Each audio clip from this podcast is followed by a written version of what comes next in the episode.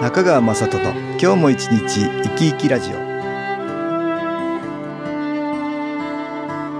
皆さん生き生きしてらっしゃいますか？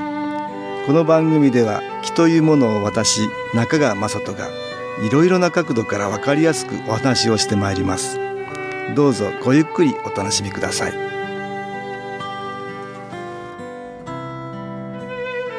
中川雅人の今日も一日生き生きラジオ。この番組は気のある生活あなたの気づきをサポートする株式会社 SAS がお送りします。皆さんお元気ですか？株式会社 SAS の中川雅人です。今日も東京センターの佐久間一子さんと気についてのお話をしたいと思います。佐久間さんよろしくお願いします。はい、よろしくお願いいたします。今日はね、はい。苦しい時の神頼みっていうことわざがあるんだけどその話をしたいと思うんですけど苦しい時の神頼みそういうのないですか？いや、あります。あの、自分がね、うん。高校受験の時とかに、お正月にね、ええ。普段行かないんですけどね。行きましたか？行きましたよ。ちゃんと学業に。沿った神社ですね。神社ですか、はい、あの行きました。そうだね。まあ普段は神仏のことあまりね思い浮かべることもないような人が ひたすらね拝み倒して何とかしようっていうそうなんです身よ。勝手さのことを言うんだけどね あの神仏ばかりではなくて、はい人に頼るっていうのもそうですよね。あります。うんいつも知らん顔してるものがね、はいうんその人に都合のいい時だけはい頼んで、ありました。私なんかあの学生時代よくね、ちょっとこれ教えてって言って苦手な教科のね、ええ。宿題をうん。見せてもらったりね、あなるほど。あの友達頼ってねっていうことはありましたね。苦しい時の神頼みね。そうです。よくあるね。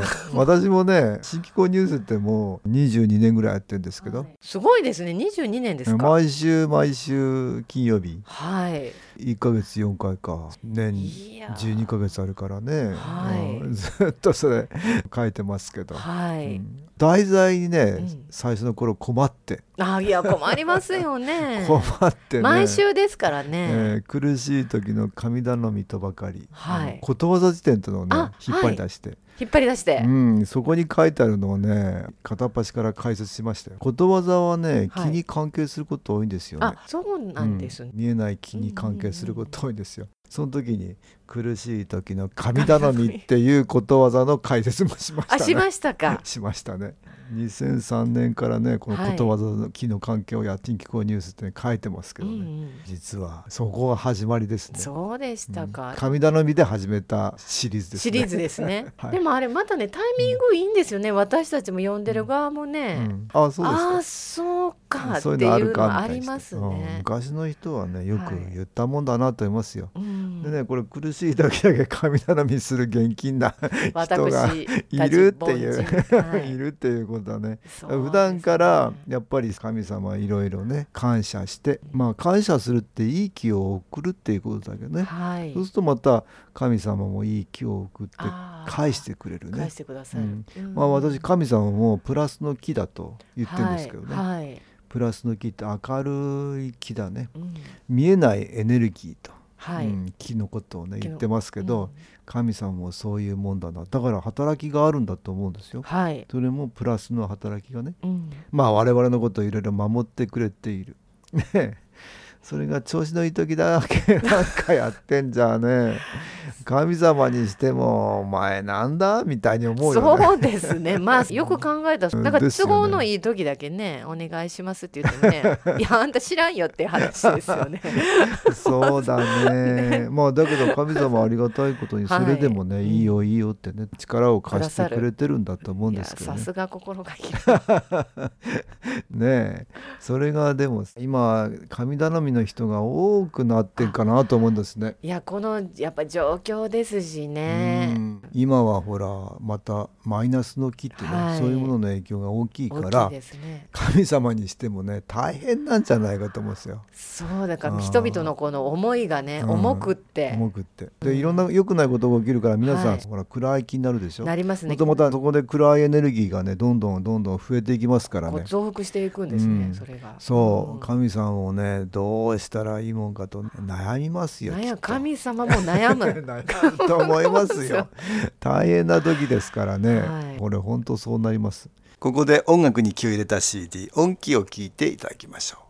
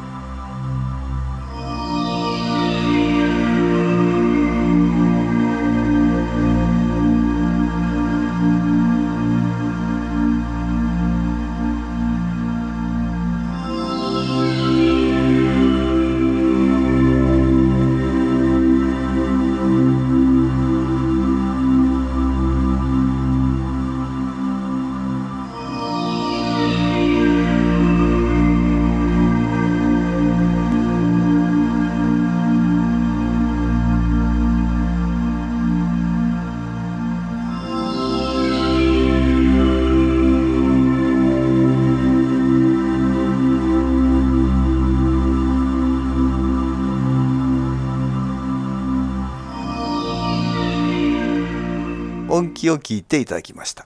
まあよくね大変なことが起きるとね、はい。神も見放したかって思いますでしょ？そうですね。大変なことが起きて、はい。自分には運がないとか。う、ん。でもねプラスの木ってね、まあ、はい神様のようなプラスの木っていうのはね、まあ、我々には必ず存在していて、はい。一生懸命守ってくれてんですよね。その不幸な中でもね、うん、本当は良くないこと起きますよね、うん。起きてるんだけども、一生懸命守ってはくれてんですよ、はい。だけどマイナスの木が多すぎる、うんうん そうするとねはい、守りきれないってのはありますよね。あええ。守りきれない。守りきれない。で神様プラスの木っていうのはね、はい。急には増えないけどあ、うん。私よく言ってんだけどマイナスの木はねはい、急に増えるんですよ。あそうですか。そうですよ。同調って波長が合うとねは急に増えていくんですよ。周りから集まってくるの。いいやでも例えば私がね、はい。うん、すごく心配しながら、はい。暗い気持ちのままね、うんうん。歩いてたとしましょうか、道路のある部分にねはい。良くない木がたくさんいたとしましょうか、マイナスの木が、はいそれで私の心と同調するとねとわっと強くなるんですよ そうするとそこでこけたりね。ひどい時はあの道路を走ってる自転車とか道路を走ってる車の、うん。そこにもマイナスの木がたくさんあったりなんかすると、はいはい。はいそこと道路と、ね、自分と みんなぎゅっとこう一瞬にして集まってきてはい。集中してね、うん。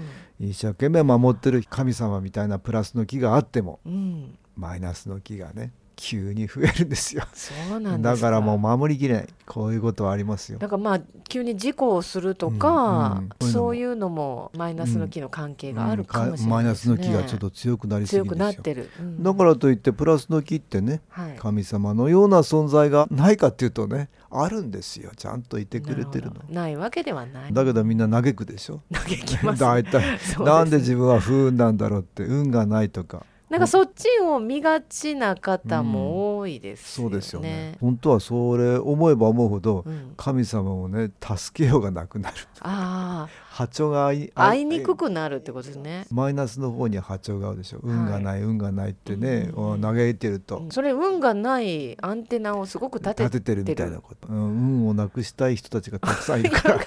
自分たち苦しいからねこいつも苦しくなれって思ってんですよね。そういうマイナスの気はたくさんいるからね。いやいやそっちに引っ張られてどんどん調子が悪くなるでしょ？そうですね。ねえ。じゃあやっぱり不幸中の幸いを探すってことですね、探すっていうことですね。うん。それとってもいいことなんですよ、はい。神様に波長を合わせるって合わせることですよね、うん。プラスの木に波長を合わせる。そっちがいいですね。いいですね。はい。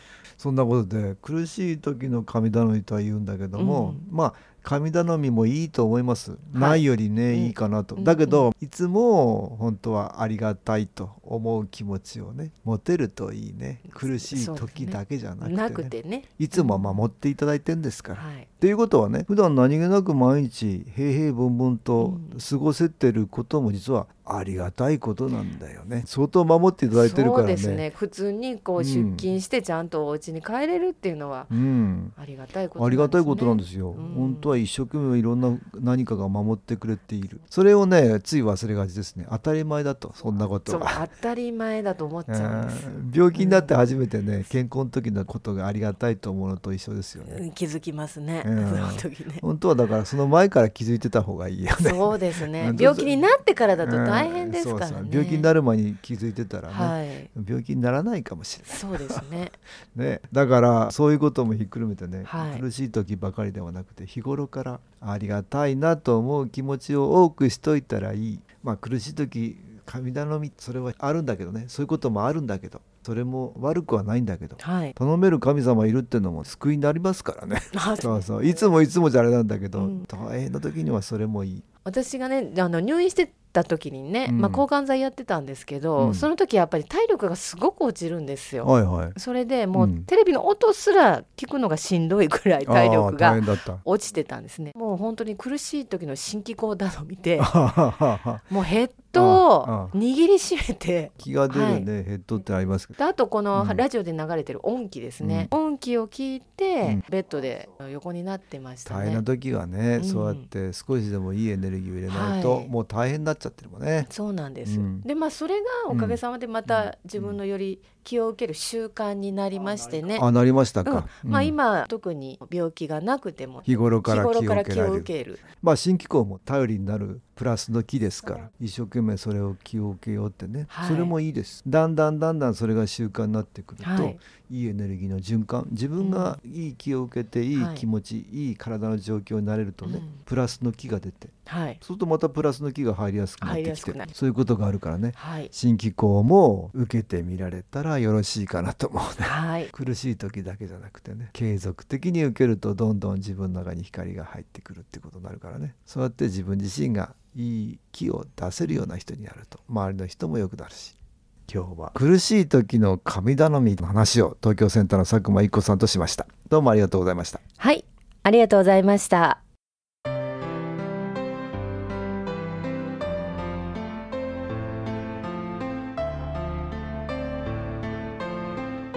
株式会社 SS は東京をはじめ札幌名古屋大阪福岡熊本沖縄と全国7カ所で営業しています。私はオンラインでの無料体験会を開催しています。8月10日月曜祝日には東京から全国の皆様に向けて配信します。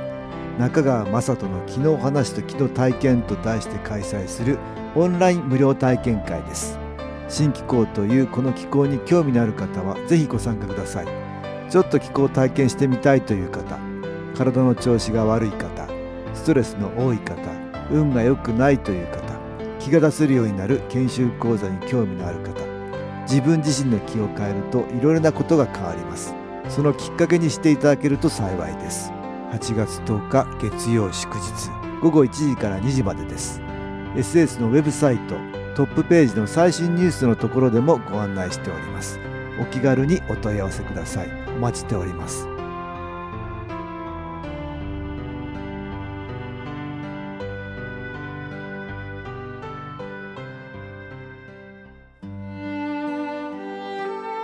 かがでしたでしょうか？この番組はポッドキャスティングでパソコンからいつでも聞くことができます。SAS のウェブサイト www. 新機構 .com 新機構は SHINKIKO または FM 西東京のページからどうぞ。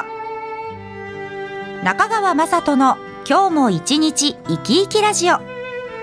この番組は気のある生活あなたの気づきをサポートする株式会社 SAS がお送りしました。